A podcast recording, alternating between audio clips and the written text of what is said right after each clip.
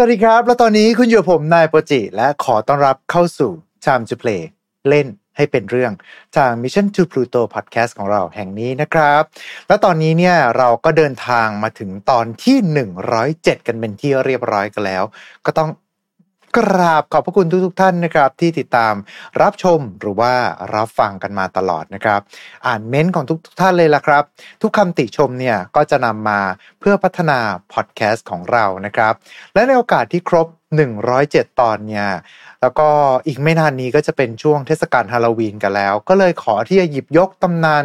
เมืองที่เรียกได้ว่าเป็นตำนานสยองขวัญที่หลาย ๆ ท่านเนี่ยน่าจะเคยอ่านเจอหรือว่าเคยดูกันมาก่อนนะครับ สำหรับวันนี้ครับอยากให้ทุกท่านเนี่ยลองมองย้อนกลับไปตอนที่เรายังเด็ก ตอนที่เราเรียนอยู่ในโรงเรียนนะครับ ทุกโรงเรียนเนี่ยก็มักที่จะมีเรื่องเล่าสยองขวัญ แล้วก็เชื่อว่าทุกๆท่านเนี่ยถ้าพูดถึงเรื่องราวสยองขวัญในโรงเรียนก็คงจะรู้จักกันกับตำนานเจ็ดเรื่องลี้ลับในโรงเรียน ซึ่งมักจะปรากฏอยู่ตามสื่อ เช่นหนังหรือว่าการ์ตูนจากญี่ปุ่นนั่นเองนะครับ ดังนั้นเนี่ย เพื่อให้เข้ากับตอนที่ 107 ผมก็เลยไปหาตำนานต่างๆ ที่มักจะถูกเล่าขานกันกลายมาเป็นตำนานเมือง เป็นการเปิดกรุเรื่องรีลับในโรงเรียนทั้ง 7 เรื่องนี้ เพราะว่าตำนานเมืองครับ มันคือเรื่องเล่าที่เกิดขึ้นในยุคสมัยใหม่ ส่วนใหญ่เนี่ยก็มักจะเป็นเรื่องราวที่มันลึกลับ หรือว่าเรื่องราวที่มันสยองขวัญ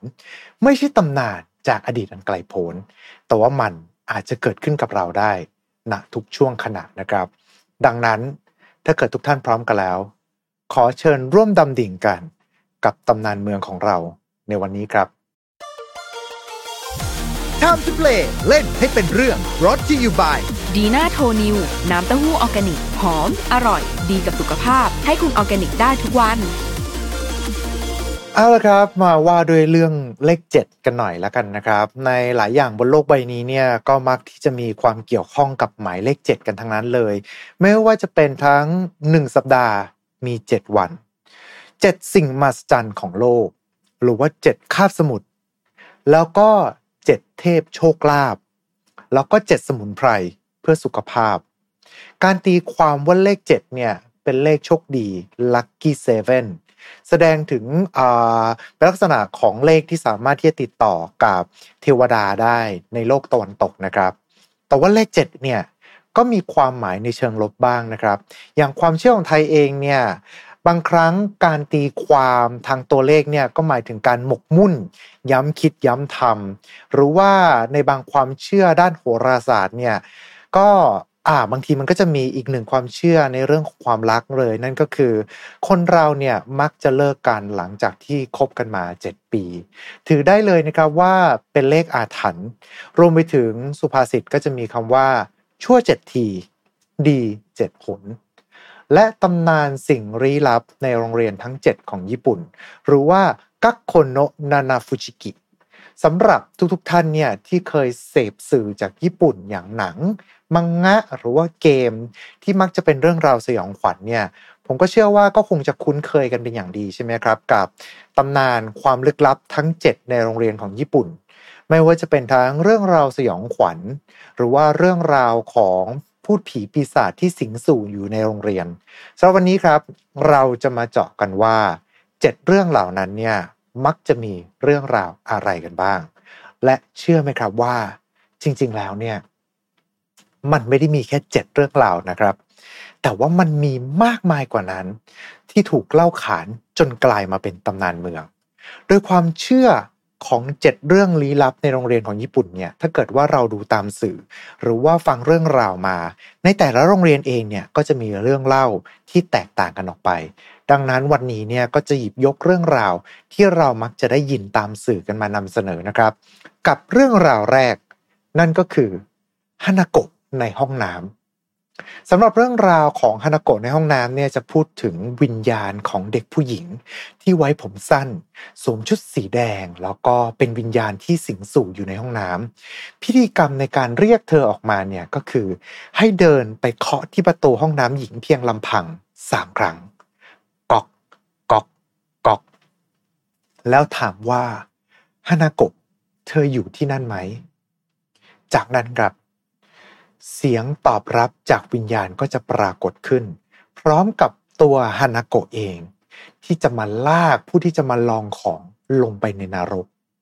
เรียกได้เลยนะครับว่าเป็นเรื่องราวที่แมสที่สุดในบรรดาเรื่องเล่าต่างๆ ซึ่งเคยทำพอดแคสต์เจาะลึกตำนานเรื่องนี้กันไปแล้ว ใน Time to Play ตอนที่ 71 นะครับ ลองไปย้อนฟังกันได้ครับผมแต่ว่าเรื่องราวเนี่ยมันไม่ได้จบเพียงเท่านี้ครับ เพราะว่าในเรื่องราวของฮานาโกะซังที่สิงสู่อยู่ในห้องน้ำนั้น ก็ยังมีเรื่องราวของโยสุเกะคุงที่สิงอยู่ในห้องน้ำชายด้วย ด้วยเรื่องราวคล้ายคลึงกันครับ บางเรื่องเนี่ยก็จะเล่าว่าจริง ๆ แล้วอะโยสุเกะเนี่ยอาจจะเป็นเหยื่อของฮานาโกะมาก่อน หรือไม่ก็เป็นวิญญาณของเด็กผู้ชายที่หลงรักฮานาโกะเข้าไปซะอย่างนั้น จึงสิงสู่อยู่ในห้องน้ำของโรงเรียน เผื่อว่าวันหนึ่งเนี่ยจะได้มาเจอกันนะครับ ก็ถือว่าเป็นอีกหนึ่งเรื่องราวนะฮะที่มีการต่อยอดกันมา จากนั้นครับไปที่เรื่องราวที่สองกันกับกระจกห้องน้ำในยามวิกาลเรายังคงอยู่กันนะครับกับห้องน้ำแต่ว่าสำหรับเรื่องราวนี้ครับ ก็จะเป็นเรื่องราวที่ค่อนข้างแมสในหลากหลายโรงเรียนอยู่เหมือนกันนะฮะโดยเล่ากันว่า ถ้าเกิดว่ามองกระจกห้องน้ำในเวลากลางคืน ในเวลาที่แตกต่างกันออกไป เช่นตีสี่สี่สิบสี่นาที ซึ่งเลขสี่เนี่ยถือว่าเป็นเลขอัปมงคลของญี่ปุ่น เพราะว่ามันไปพ้องกับคำว่าชิ ที่แปลว่าความตาย ผู้คนที่จ้องมองไปยังกระจกเงา จะเห็นภาพสะท้อนของตัวเอง เปลี่ยนไป จากรูปลักษณ์ปกติครับ บ้างว่า จะเป็นภาพของเนื้อคู่ในอนาคต บางว่าอาจจะเป็นภาพในอนาคตของผู้จ้องมองนั่นแหละ แต่ว่าภาพที่เห็นนั้นเนี่ยจะเป็นภาพในวาระสุดท้ายของชีวิต บางว่า ภาพที่เห็นนั้นจะแปลเปลี่ยนกลายมาเป็นวิญญาณพยาบาท ที่จะมาลักซ่อน ลักพาตัวผู้จ้องมองไปยังมิติลี้ลับ และไม่มีใครได้พบเห็นพวกเขาอีกเลย ดยตำนานนี้ครับจะไปพ้องกับตำนานของ Bloody Mary ในโลกตะวันตกนะครับ ในแต่ละโรงเรียนเนี่ยก็จะมีเรื่องเล่าในช่วงห่วงเวลาที่จ้องมองที่แตกต่างกันออกไป ซึ่งทำให้นักเรียนบางคนเนี่ยไม่กล้าที่จะเข้าห้องน้ำคนเดียวตอนกลางคืน หรือว่าไม่รวมไปถึงไม่กล้าเข้าห้องน้ำเลยนะครับ เพราะว่าบางทีเนี่ยมันอาจจะไม่ใช่เวลาตีสี่สี่สี่นาทีแต่อาจจะเป็นตอนสี่โมงเย็นสี่สิบสี่นาทีแทนก็เป็นไปได้ครับ เรื่องเล่าที่สามบันไดขั้นที่สิบสามโดยปกติแล้วนะครับ โรงเรียนที่ญี่ปุ่นเนี่ยก็มักจะมีบันไดต่อชั้นเนี่ยสูงไม่เกิน 12 ขั้นครับ ขึ้นอยู่กับโรงเรียนนะครับ แต่แล้วก็มีตำนานเล่าถึงบันไดขั้นที่ 13 บันไดที่ไม่สมควรที่จะมีตัวตนอยู่บนโลกใบนี้ โดยบันไดขั้นที่ 13 นี้ครับอาจจะโผล่มาตอนไหนก็ได้ ถ้าเกิดว่านักเรียนเนี่ยไม่ระมัดระวังตัว และเมื่อเขาเนี่ยเผลอไปเหยียบขั้นบันไดพิศวงนี้ ก็จะถูกส่งไปยังมิติลี้ลับที่ไม่สามารถหาทางกลับมาได้ หรืออาจจะโดนวิญญาณร้ายสาบให้ถึงแก่ความตาย ในเรื่องเล่าเวอร์ชันอื่นๆนะครับ ก็มักจะเล่ากันว่า บางทีเนี่ยเป็นคำสาปจากนักเรียนที่พลัดตกจากขั้นบันไดขั้นที่ 13 จนเสียชีวิต และกลายมาเป็นวิญญาณติดที่ ที่พร้อมจะพานักเรียนคนอื่นไปอยู่ด้วย จนเป็นเหตุครับให้ยุคหนึ่งเนี่ยเด็กนักเรียนญี่ปุ่นถึงกับต้องนับจำนวนขั้นกันเลยทีเดียว เรื่องราวต่อไป เรื่องราวที่ 4 กับลู่ว่ายน้ำที่ 4 ในญี่ปุ่นเองนะครับ ก็เชื่อว่าหลาย ๆ โรงเรียนเนี่ยก็จะมีวิชาพละแบบวิชาการสอนว่ายน้ำกันอยู่ด้วย แล้วก็ลู่ที่สี่นี้เองครับ ซึ่งพ้องกับเลขแห่งความตาย ถือว่าเป็นลู่ที่มีวิญญาณอาถรรพ์สิงสู่อยู่ ใครก็ตามที่มาไหว้ในลู่นี้ มีโอกาสที่จู่ๆเนี่ยจะสัมผัสได้ถึงอะไรสักอย่างที่มันแปลกปลอมกำลังสัมผัสตัวอยู่ หรือว่าอาจจะเป็นเส้นผมประหลาดสีดำยาวที่ลอยมาในน้ำหรืออาจจะเจอกับมือที่มองไม่เห็น ลากไปสู่โลกเบื้องล่าง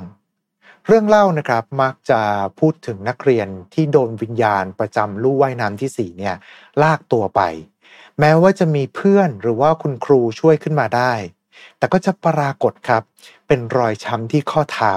แสดงว่ามีใคร หรือว่าอะไรสักอย่าง ที่กำลังลากพวกเขาเนี่ยลงไปยังโลกเบื้องล่างนั้น เรื่องราวที่5รูปปั้นคินจิโร่เดินได้ ก่อนอื่นเลยเนี่ยผมเชื่อว่าถ้าเกิดว่าคนที่ตามสื่อญี่ปุ่นก็มักจะเห็นรูปปั้นของเด็กที่แบกฟืนไว้เต็มหลัง แต่ว่าในมือของเขาเนี่ยจะถือหนังสือแล้วก็กำลังก้มอ่านอยู่ใช่ไหมล่ะครับ โดยเจ้ารูปปั้นตัวนี้เนี่ยมักจะตั้งอยู่ในโรงเรียน นั่นก็คือรูปปั้นของโนนิมิยะคินจิโร่บัณฑิตในสมัยโบราณ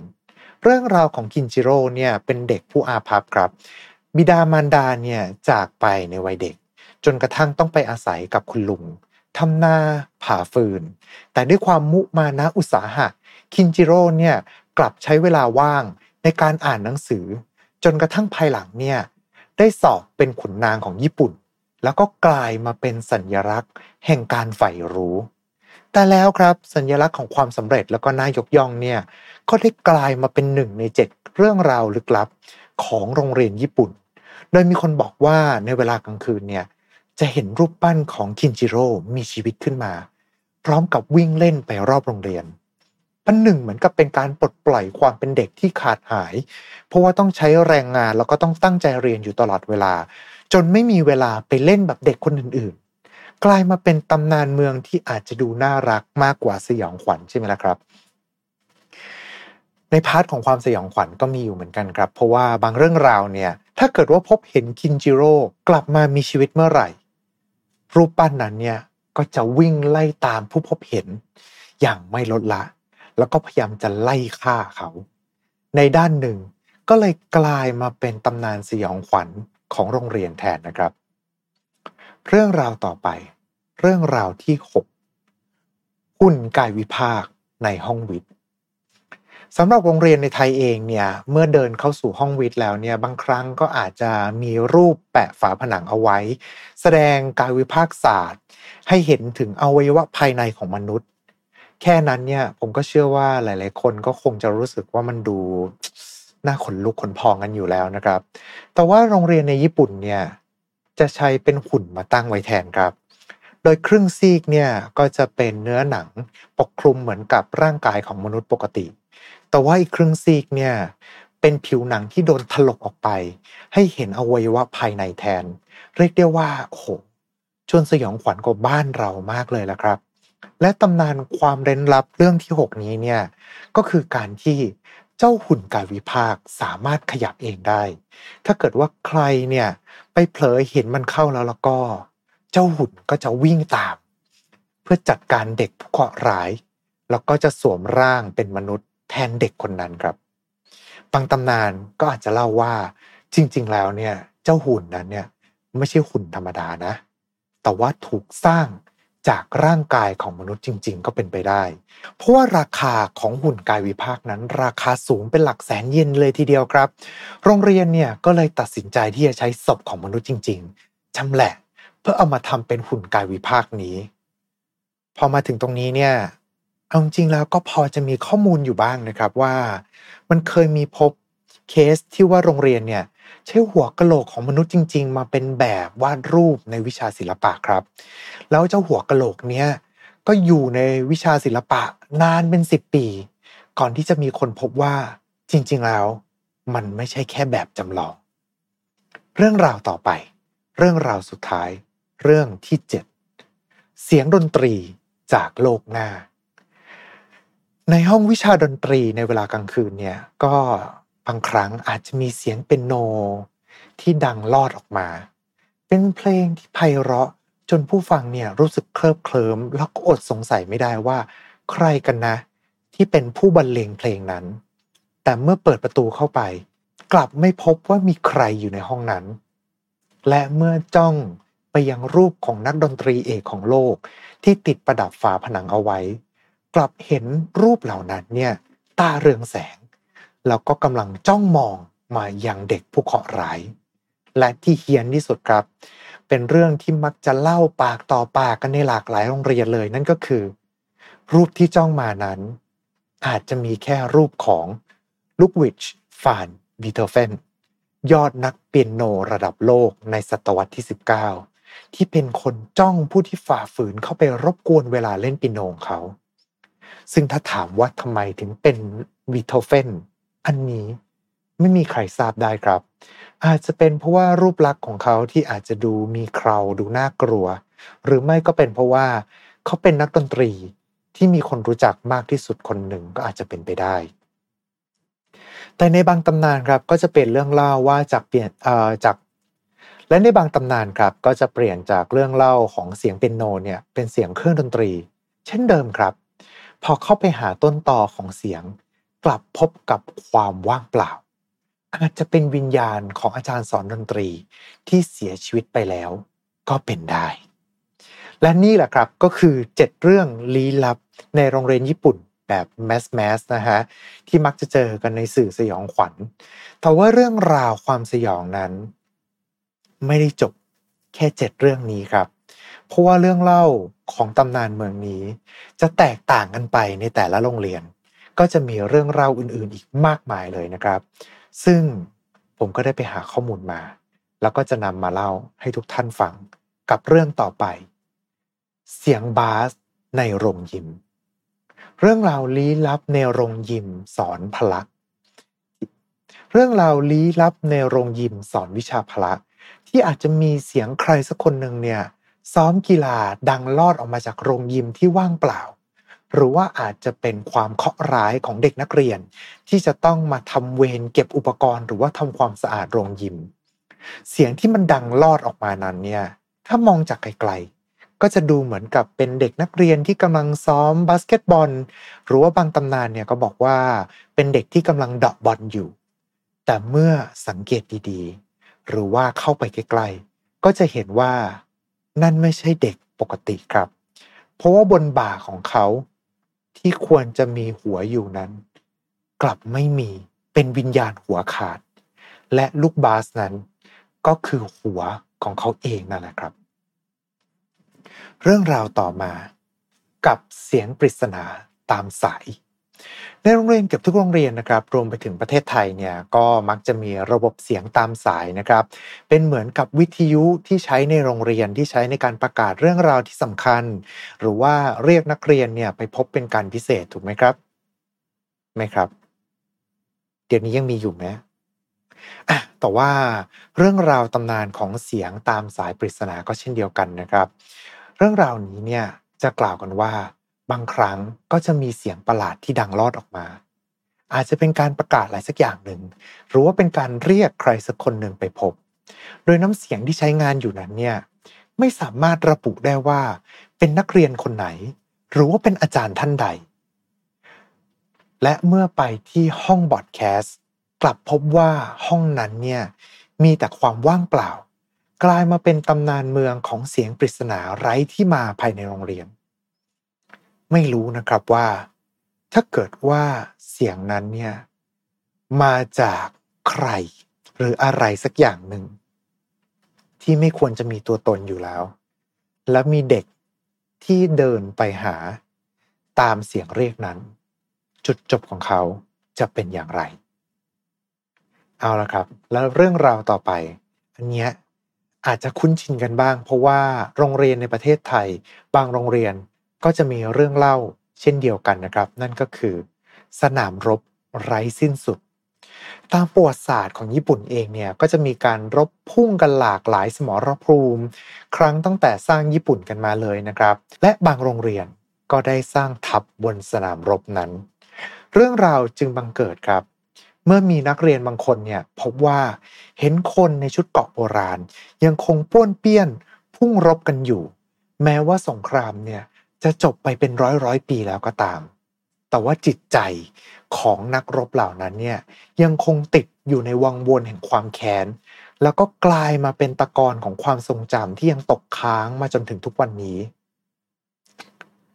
สำหรับในบ้านเราเองก็จะมีตำนานอาทำนองนี้ด้วยเช่นเดียวกันนะครับ ที่อาจจะเห็นคนที่ใส่ชุดเหมือนกับนักรบโบราณปนเปียนอยู่ในโรงเรียน และเรื่องราวต่อมาก็จะพ้องกับเรื่องราวของสงครามโดยเช่นเดียวกัน อันเนี้ยต้องเท้าความก่อนนะครับว่า มันก็จะมีความเชื่อกันนิดนึงนะครับว่า ต้นซากุระที่ออกดอกสีสันงดงามเป็นสีแดงหรือว่าสีชมพูนั้นแท้ที่จริงแล้วเนี่ยที่สีมันสดขนาดนั้นได้ เป็นเพราะว่ามันได้ดื่มเลือดต่างหากกับตำนานของต้นซากุระสีเลือด ซึ่งเป็นความเชื่อโบราณของญี่ปุ่นนะครับว่า ที่ใดที่มีสงคราม หรือว่ามีคดีที่สยดสยองนองเลือด เลือดที่ซึมลงไปในดินเนี่ยก็จะไปหล่อเลี้ยงให้ต้นซากุระ ยิ่งผลิบานออกสีสันสดใสมากกว่าปกติ แต่ตำนานนี้อาจจะไม่ได้มีทุกโรงเรียนครับ เพราะว่าส่วนใหญ่เนี่ยไม่ใช่ว่าทุกโรงเรียนเนี่ยจะมีต้นซากุระอยู่ในบริเวณนะครับ แต่ก็น่าคิดนะครับว่า เวลาตอนที่เราไปเที่ยวญี่ปุ่น ชมสวนซากุระนั้นเนี่ยการที่ต้นซากุระมันผลิดอกออกผลที่สีสันสวยงาม มันอาจจะมาจากเลือดของผู้คนมากมาย ที่ได้หลั่งลงดิน ให้กับต้นซากุระนั้นดูดกินก็เป็นได้ แล้วก็เรื่องราวต่อไป ยังคงเกี่ยวข้องกับเลือดครับ แต่ว่าครั้งนี้เนี่ยเราจะไปกันที่ห้องศิลปะ กับตำนานของหุ่นน้ำตาโลหิต สำหรับเรื่องราวนี้ในไทยก็จะมีคล้ายๆกันนะครับ ก็คือ จะมีรูปปั้นที่ตั้งอยู่ในห้องศิลปะ บางโรงเรียนเนี่ยก็อาจจะหรูหน่อยนะครับ ที่จะเป็นรูปปั้นจำลองแนวแบบกรีกโบราณ แต่ว่าเช่นเดิมครับ ในเวลากลางคืนครับ อาจจะได้ยินเสียงแปลกประหลาดดังออกมาจากห้องศิลป์เป็นเสียงร้องไห้บ้าง เสียงคนคำครวญบ้าง หรืออาจจะเป็นเสียงน้ำที่หยดลงบนพื้น เมื่อเข้าไปครับก็พบว่าไม่มีใคร จะมีเพียงแค่ รูปปั้นที่อยู่กลางห้อง ที่หลั่งน้ำตาสีเลือดออกมา เป็นประสบการณ์ชวนสยองให้กับใครก็ตามที่ได้พบเห็น ดังนั้นนะครับ ครั้งต่อไปที่เราได้ยินเสียงน้ำไหล อยู่ในห้องศิลปะ ลองดูให้ดี มันอาจจะไม่ใช่น้ำรั่ว แต่ว่ามันอาจจะเป็นน้ำตาสีเลือด จากรูปปั้นก็เป็นได้ครับ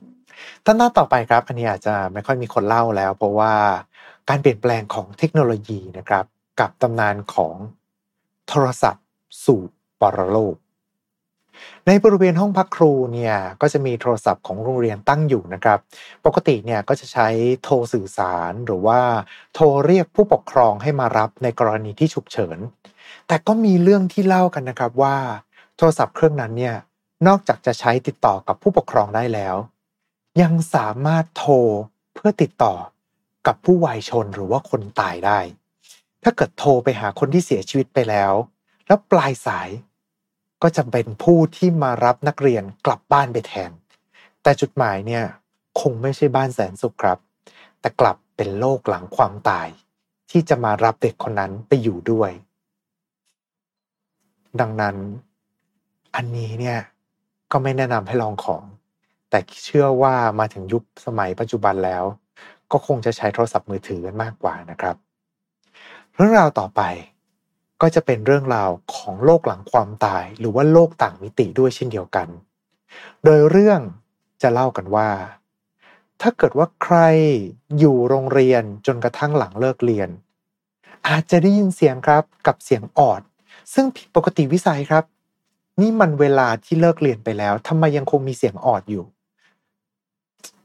นั่นครับ เป็นการแสดงสัญญาณว่าทุกอย่างมันเกินการควบคุมไปแล้ว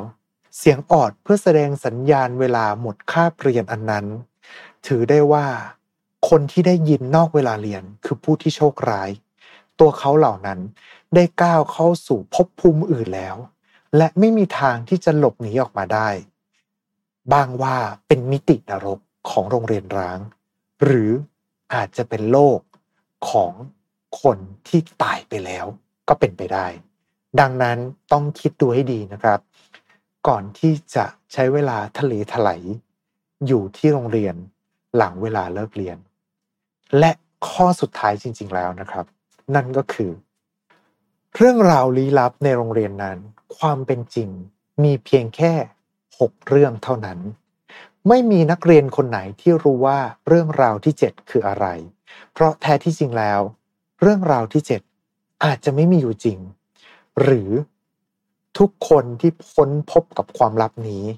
ล้วนก้าวเข้าสู่ดินแดนที่ไม่สามารถหันกลับมาได้อีกแล้ว และนี่แหละครับก็คือเรื่องราวความสยองในโรงเรียน กับตำนานเรื่องลี้ลับทั้ง 7 ของโรงเรียนญี่ปุ่นที่มี มากกว่า 7 เรื่องนะครับ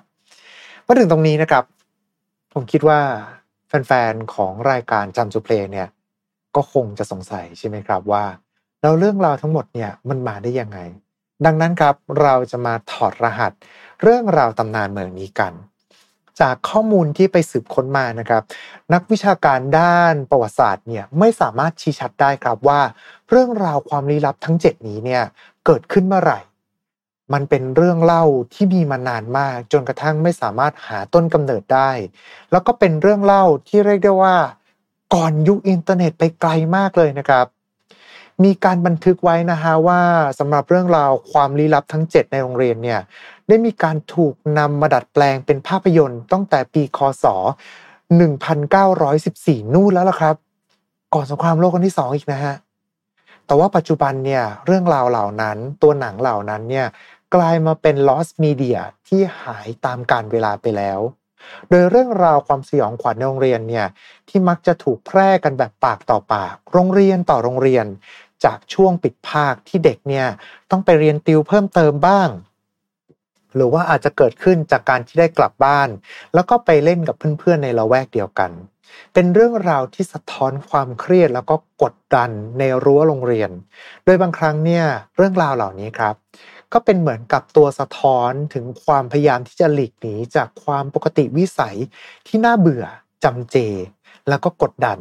ของระบอบการศึกษาในประเทศญี่ปุ่นนะฮะ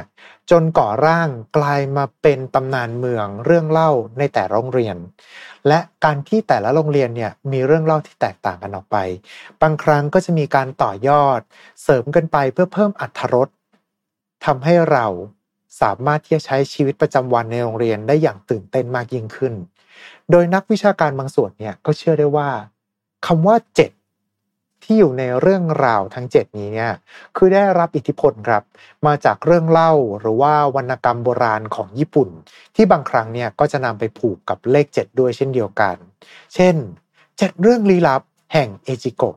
ซึ่งปัจจุบันเนี่ยเอจิโกะก็คือเป็นเมืองอนิงาตะแล้วนะครับ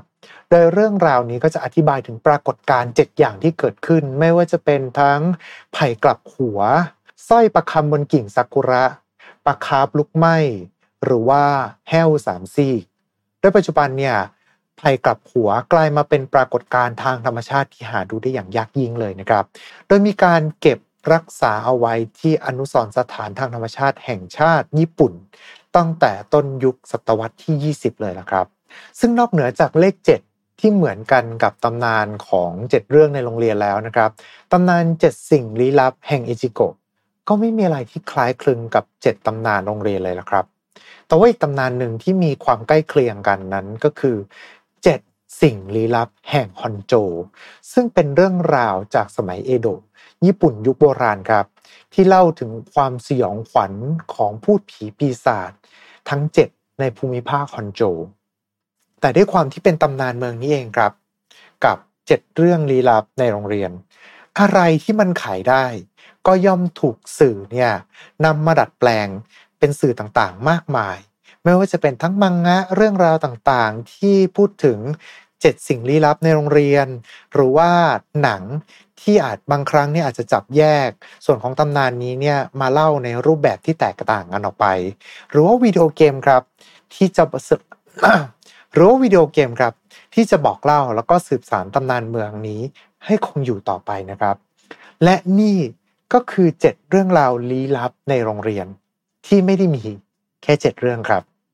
เอาละครับสำหรับทุกท่านที่กำลังรับฟังหรือว่ากำลังรับชมกันอยู่ตอนนี้นะครับ เคยได้ยินเรื่องราวไหนที่นอกเหนือจากนี้มาบ้าง